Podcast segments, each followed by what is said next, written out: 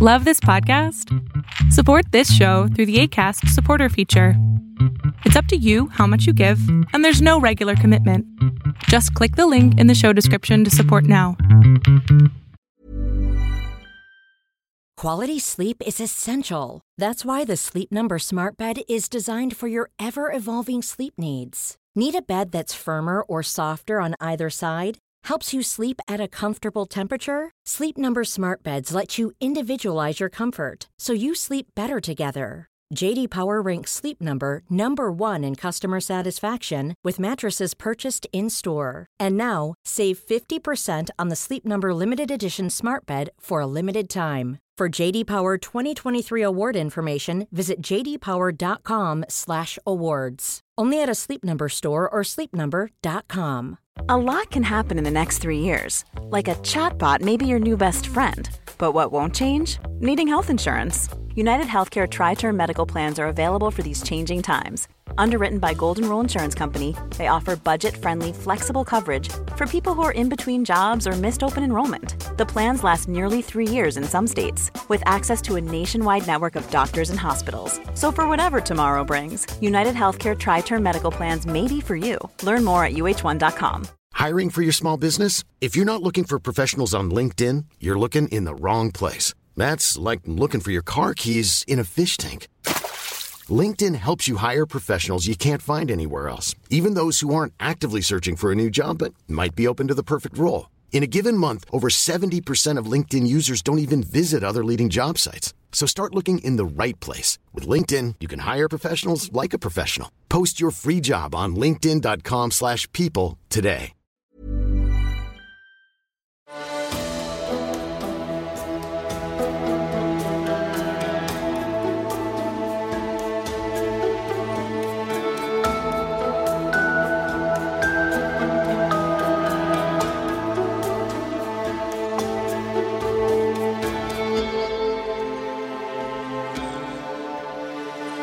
Welcome to the Serial Killer Podcast, the podcast dedicated to serial killers, who they were, what they did, and how.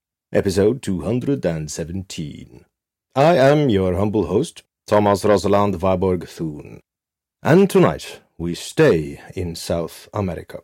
We keep ourselves in or close by the Andes mountain range as we track La Bestia, the beast, Luis Garavito, and his monstrous crimes. Notice. This episode contains graphic descriptions of brutal and extreme violence against children. Consider yourself warned.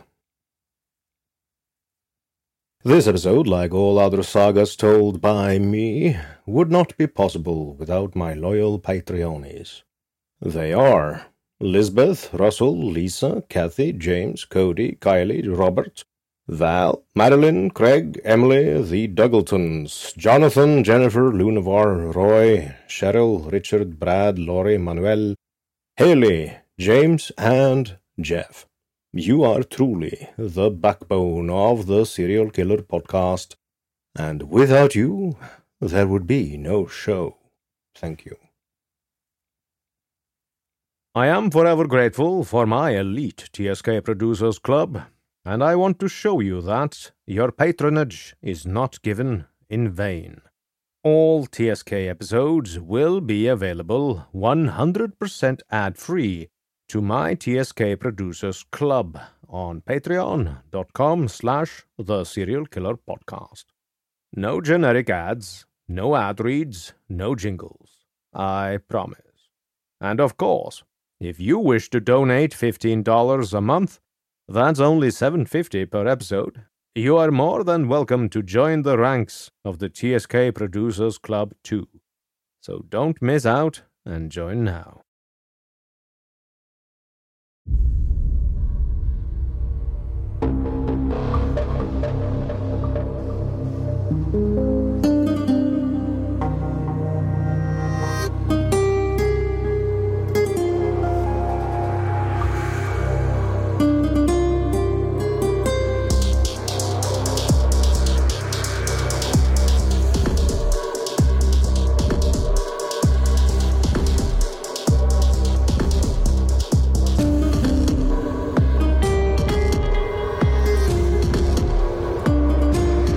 Imagine, if you will, dear listener, a young, slender boy standing on a dusty street corner in the hot Colombian sun. The boy is poor, and his clothes are ragged and filthy. But underneath the grime is a very beautiful child with soft features, large eyes, and a feminine mouth. A very ordinary looking man comes by and offers the child a job and some candy. The boy, very hungry and very desperate, is grateful for the attention and the prospect of making some money. The sun is glaring down at the pair, and the man, who introduces himself as a priest, suggests they go somewhere with a shade. He knows just the spot. The man smells of alcohol. The boy is used to the smell from all the adults in his life. But the supposed priest seems very friendly, and the boy willingly follows. Soon they are out of view from prying eyes in the countryside. Only the priest, whose real name is Luis Garavito, knows that only a few meters away lies a mass grave of young children he has personally murdered. He gets the child to talk candidly about his life, especially the parts that are difficult and painful. After a while, La Bestia is bored of listening to the child and attacks. Brandishing a menacing knife, he binds the child securely with rope he brought with him. After the child is tied up, he cuts away the boy's clothes so that he lies completely naked under the sun. Smiling, the serial killer's mask falls away and he quickly masturbates over the now crying boy. According to Garavito, he made a quote unquote pact with the devil and satanic rituals were also incorporated. The boy and others were apparent blood sacrifices. Temporarily sated from masturbating, Garavito then takes his time with the child. He rolls the boy over and anally rapes him for a while. Then he stabs a screwdriver repeatedly deep into the victim's buttocks. There's blood everywhere. But Garavito keeps going. He takes a small knife and flays off pieces of the boy's buttocks skin. The pain for the boy is extreme and unimaginable. When you would think Garavito could not be any more sadistic, the torture just increases. He turns the boy onto his back again and with a knife slices open his stomach. Then he rapes the boy from the front so brutally that intestines pour out of the child. But La Bestia is not done. He pulls out and proceeds to slice off the child's testicles and penis. The boy passes out, but Garavito repeatedly brings him back to. As the child is howling and screaming in utter agony and terror, the beast jams the genitals into the boy's mouth using the sexual organs as a gag. Garavito howls in delight and starts to savagely stab the boy in the chest, neck, and face. When there is no more than a weak death rattle coming from the bloody body before him, Garavito carefully slices off the boy's head using his knife. The beast, aka the priest, covered in blood, takes the head and sits down under a small tree nearby. There he watches the sunset with the head in his lap, slowly bringing himself back to full erection, using the head for oral sex. He then rapes the headless corpse over and over again until he cannot climax any more. Only then does La Bestia feel a tinge of guilt and he buries the boy with the other victims nearby. Okay, dear listener, that was probably the worst description of murder ever described on this podcast. As a father to two boys, it was horrible researching Garavito's modus operandi, as what you just heard was, and writing it up in all its terrible detail. Understand that he did not do this two or three times, but hundreds. As I have stated several times on this podcast, it is important to understand the true extent of serial killers' brutality, to grasp the facts of how extreme the suffering they inflict upon innocent victims really are.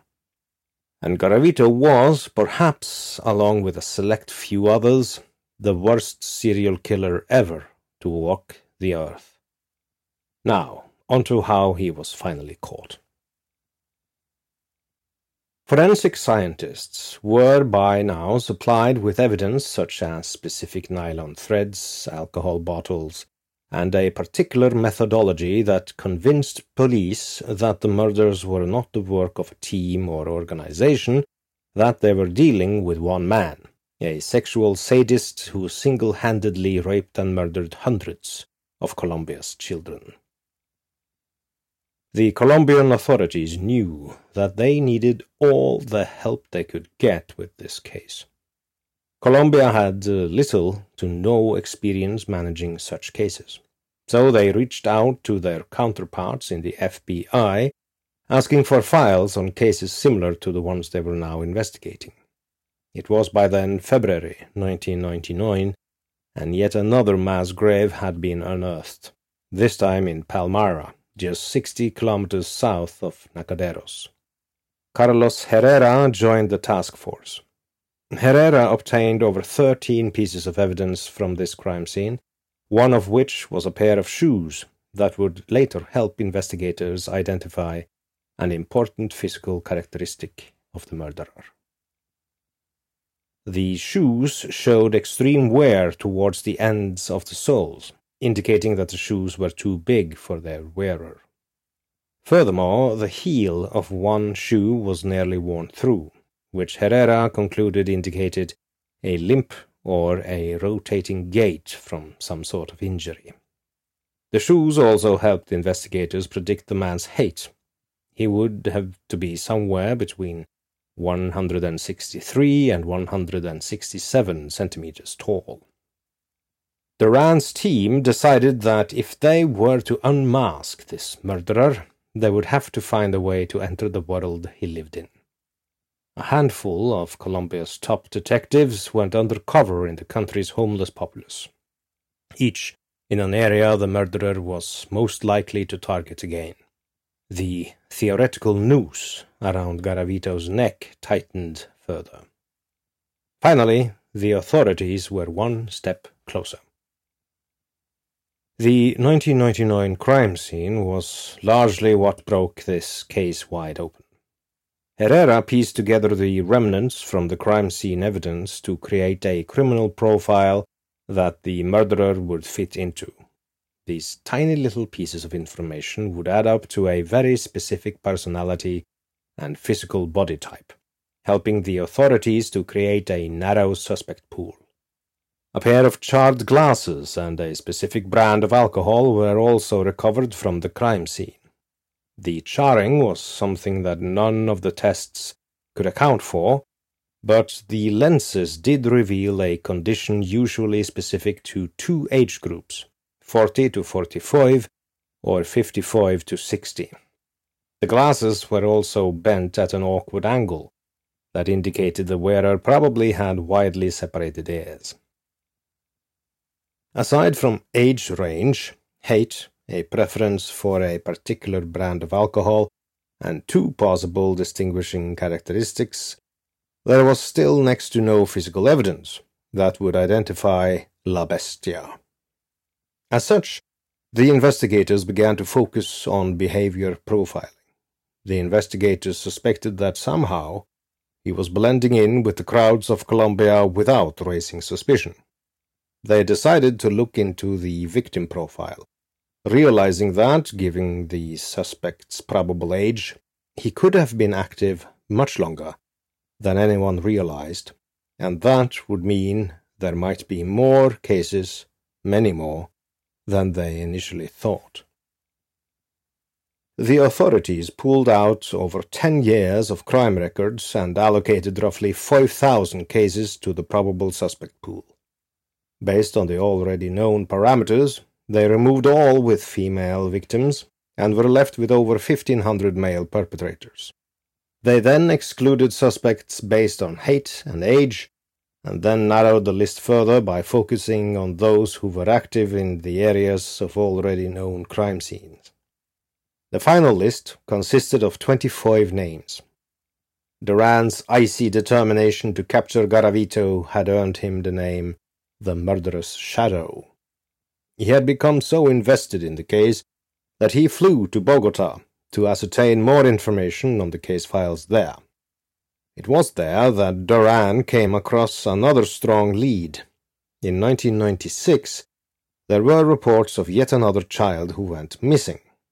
Reynold Delgado was a 12 year old boy from the region of Tunja, bordering the north of Bogota.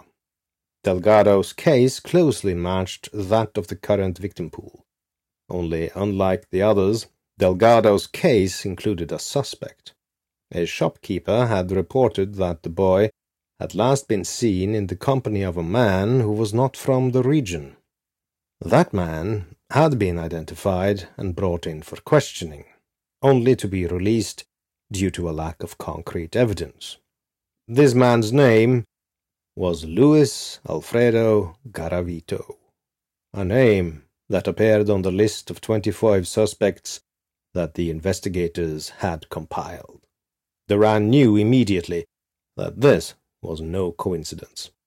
A careful examination of the file revealed other connections. For example, Garavito's birthplace was registered as Genova, the place where Duran's original three cases had occurred. Furthermore, his place of residence, as per his written statement, was Trujillo, the location of yet another mass grave. If you're looking for plump lips that last, you need to know about Juvederm lip fillers. With Juvederm Volbella XC and Juvederm Ultra XC, your lip look, whether it's subtle or bold, can last up to one full year with optimal treatment and no additional maintenance. Find a licensed specialist and see if it's right for you at Juvederm.com today. That's J U V E D E R M.com. Add fullness to lips in adults over 21 with Juvederm Volbella XC or Juvederm Ultra XC. Do not use if you have severe allergies or a history of severe allergic reactions, or if you're allergic to lidocaine or the proteins used in Juvederm. Tell your doctor if you have a history of scarring or taking medicines that decrease the body's immune response or that can prolong bleeding. Common side effects include injection site redness, swelling, pain, tenderness, firmness, lumps, bumps, bruising, discoloration, or itching. As with all fillers, there's a rare risk of unintentional injection into a blood vessel, which can cause vision abnormalities, blindness, stroke, temporary scabs, or scarring. For full important safety information, visit juvederm.com. Life is full of what ifs. Some awesome, like what if AI could fold your laundry? And some, well, less awesome, like what if you have unexpected medical costs? United Healthcare can help get you covered with Health Protector Guard fixed indemnity insurance plans. They supplement your primary plan to help you manage out of pocket costs. No deductibles, no enrollment periods, and especially no more what ifs. Visit uh1.com to find the Health Protector Guard plan for you. This episode is sponsored by BetterHelp. We all have our burdens to bear, dear listener, and as a man, I was and am often told to suck it up, keep calm, and carry on. Normally, good advice in many situations. But never talking about what bothers you is not healthy. Therapy is great to get things off your chest, to vent, and best of all, to figure out how to work through whatever's weighing you down. If you're thinking of starting therapy, give BetterHelp a try. It's entirely online, designed to be convenient, flexible, and suited to your schedule. Everyone needs someone to talk to, even psychopaths, even your humble host. Get it off your chest with BetterHelp. Visit betterhelp.com slash serialkiller today to get 10% off your first month. That's BetterHelp, H-E-L-P dot com slash serialkiller. The official investigation, however, had taken a different turn. A suspect had been identified in Pereira, one with a limp and in the same age range, and he was selling honey from the same bottles as those found at the crime scene. His name was Pedro Pachuga. In October 1997, two young boys disappeared from a bus station in Pereira, and Pachuga was a top suspect. The boys were later discovered dead. Just days later, another young boy identified Pachuga as an attempted rapist. Sure of their target, the investigators scoured the streets for the man they thought was responsible for the hundreds of bodies strewn across Colombia. Within weeks, the investigators caught and arrested Pedro Pachuga. There was only one catch. Pachuga insisted he was innocent, during his incarceration, Pachuga continued to plead his innocence, which in itself was not unusual, but within weeks the murderer had struck again, this time in Bogota. Four boys murdered with the exact same modus operandi. It became clear that the prosecutors had indeed apprehended the wrong man. The authorities were shaken. The body count was now well past a hundred, and rising. They knew that they needed to take more care in terms of the recovery of evidence, as they could not afford any more mistakes. The Colombian investigation became a meld of every relevant foreign technique they could reasonably replicate, from the British techniques of evidence recovery with color coded crime scenes to the Russian and American techniques of forensic facial reconstruction. Soon, four of the victims had been identified by the families. This was another crucial step in the ongoing investigation. Meanwhile, Duran used the case file on Delgado to track down the address left behind by Luis Garavito, and in so doing found Esther Garavito Cubillos, a sister of Luis Garavito. Esther was found to have a bag of Garavito's personal items. The bag contained documents, travel mementos, and a collection of journals that revealed intimate details about Garavito's childhood and later life. Duran's team carefully combed through the documents and found a receipt of money wired to a woman in Pereira, where documents revealed he had been implicated as part of the homicide of a minor by a judicial body in that area. The investigators proceeded to track down the location of the woman, and much to their own surprise, they found yet another suitcase of documents, these dating from 1994 to 1997, in her care. The bag contained synthetic fibers, razors, and lubricants, all of which were consistent with what had been uncovered in previous crime scenes. The evidence in Palmira pointed to one further thing. The suspect in question had been burned. Based on the evidence and the crime scene at Palmira, the investigators came to the conclusion that the suspect would have been wounded and heavily burned as he left in an attempt to distance himself from his latest victim. A man, matching his description, allegedly sought help at a pharmacy in Pereira, only to disappear right after. This provided yet another physical clue to the suspect's profile. He would have had severe burns along the left side of his body. By the 22nd of April 1999, the search for Ivan Sabogal had intensified. At 11.15 that evening, the police received a call for help from a junkyard employee, reporting a boy who claimed to have escaped an attempted rapist. The police responded immediately and, along with Ivan's mother, went to retrieve the boy. She identified the boy instantly. Ivan had survived. The boy provided a description and then explained how a homeless man had passed by as the predator attempted to assault him, and how that momentary distraction had allowed Ivan to run away. The predator had chased after him and the homeless man, but after being spotted by a young woman as they ran, he had backed off. The police were prepared to accept the win they had been handed by recovering Ivan Sabogal, and were driving him and his mother back to the police station when the unexpected happened. Right there, outside their window, walking along the highway, was a man Ivan identified as his assailant. The man identified himself as Bonifacio Moreno Liscado. That name was not on the list of suspects, but with young Ivan's positive identification, the police brought him in for questioning. Bonifacio's arrest was strange, to say the least. The man did not struggle or protest in any way.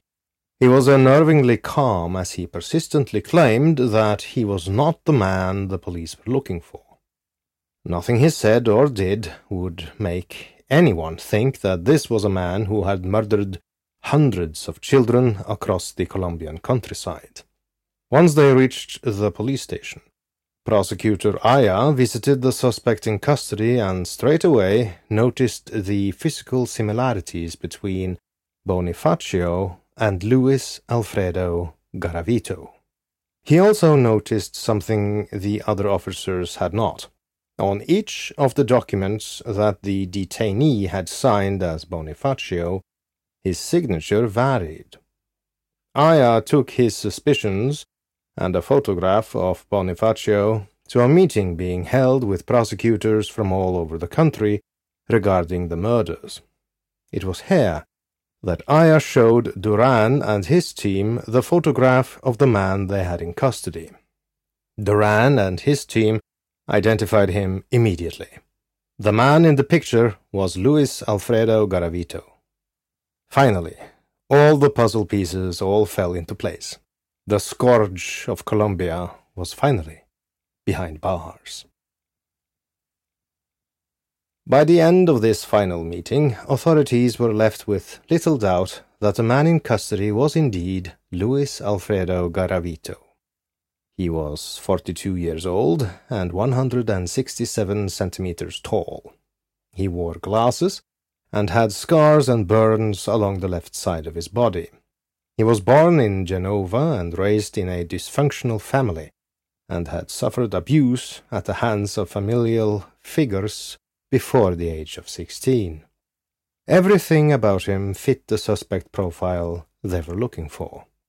Unfortunately, everything was also completely circumstantial, meaning that without Garavito's confession, the Colombian authorities could prove little or nothing in a court of law, or at least not enough to build a solid case.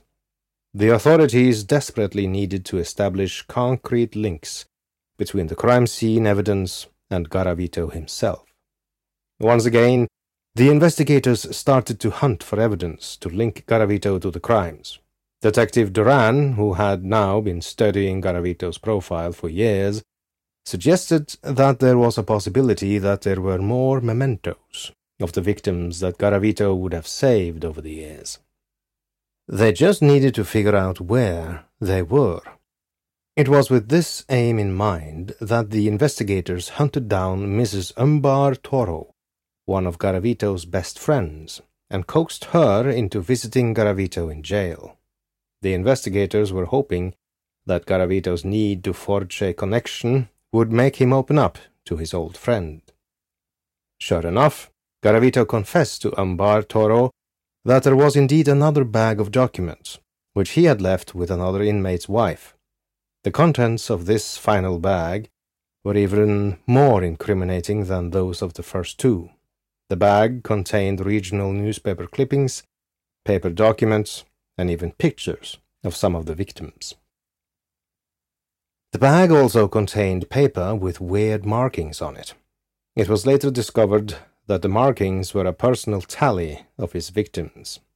Despite all of the evidence, Garavito still refused to confess, and the investigators realized that it was unlikely he ever would.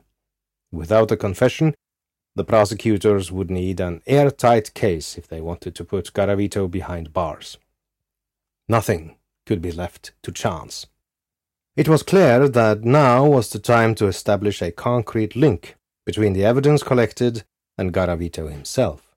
First and foremost, the prosecution would need to establish a DNA link between Garavito and the DNA recovered from the crime scenes. Then there was the matter of the glasses that had been recovered. They needed to be able to determine Garavito's eye condition without tipping him off, and thereby giving him the chance to lie about it. To avoid any disruption on Garavito's part, the entire prison was subjected to an eye exam, and it was during this exam that Garavito's cell was searched for traces of DNA to run against the crime scene samples obtained of the liquor bottles and the bodies.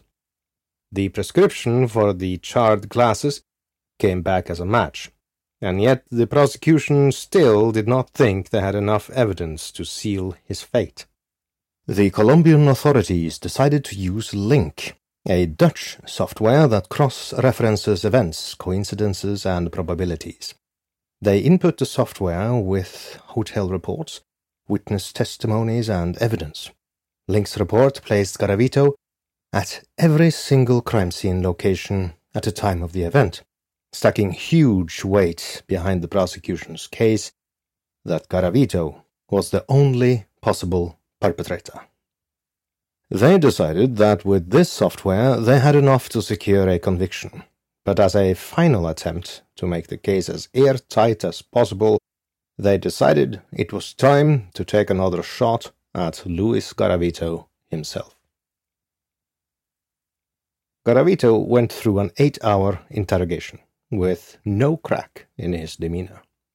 Garavito remained calm and stable, maintaining the entire time that not only was he innocent, but that all the evidence and witness testimony merely pointed to a flawed investigation.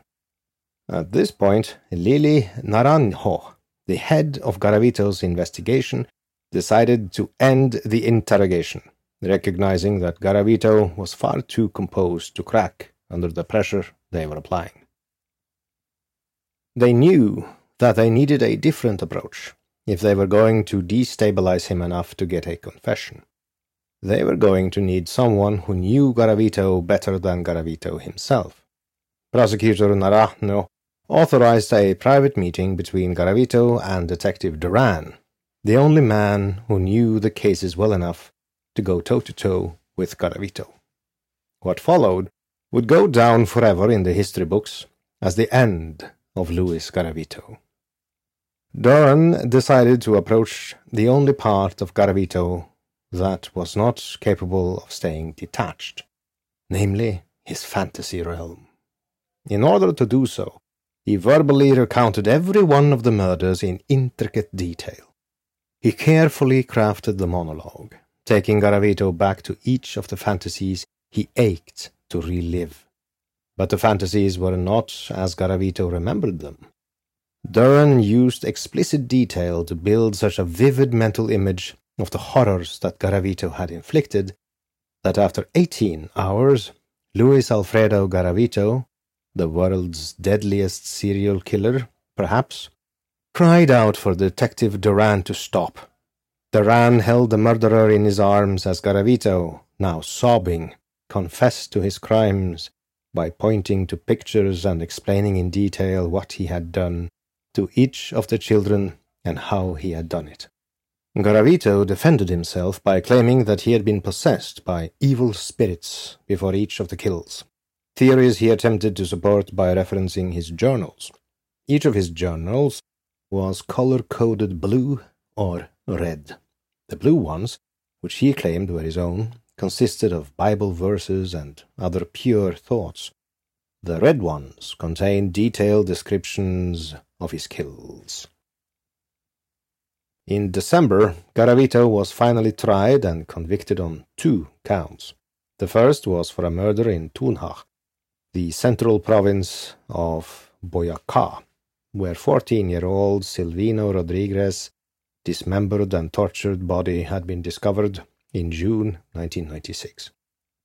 The second count was for the attempted rape of Ivan Sabogal, the 12 year old boy from western Villavicencio on account of whom he was finally apprehended in April 1999.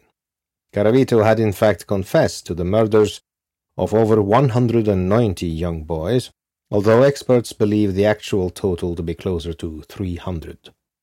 A lack of conclusive evidence, however, prevented Garavito's conviction on the other counts. The death penalty does not exist in the Colombian legal system, and they had long ago declared that the longest a man could be imprisoned was sixty years. Based on these two counts, Garavito was given this maximum sentence. However, things changed soon after, in 2000, when the Colombian Penal Code underwent modification, now stating that no individual can be imprisoned for more than 40 years. Garavito had been described as a model prisoner.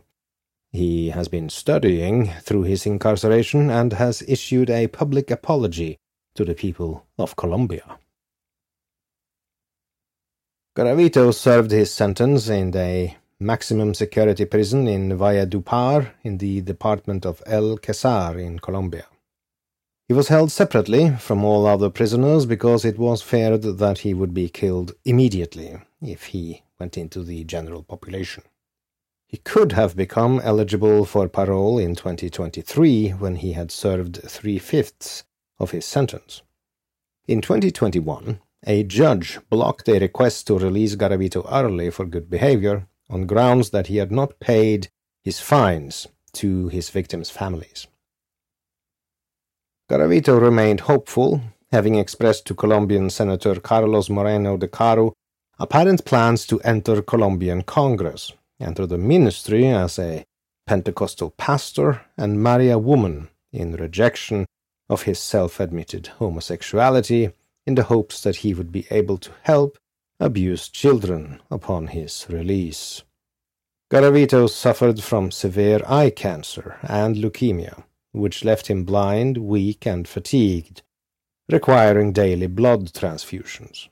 He spent most of his time making bracelets, earrings, and necklaces in the medical unit of Valledupar's prison.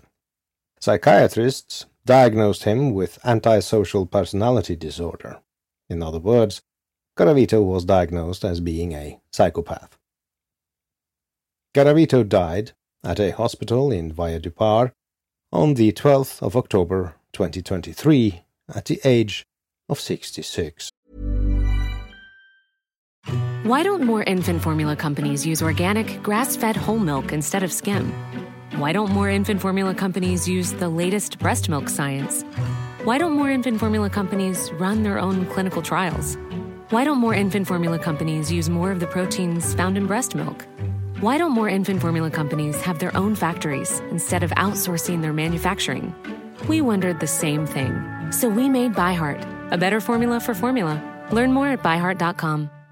Even when we're on a budget, we still deserve nice things. Quince is a place to scoop up stunning high end goods for 50 to 80% less than similar brands. They have buttery soft cashmere sweaters starting at $50, luxurious Italian leather bags, and so much more. Plus, Quince only works with factories that use safe, ethical, and responsible manufacturing. Get the high-end goods you'll love without the high price tag with Quince. Go to quince.com/style for free shipping and 365-day returns.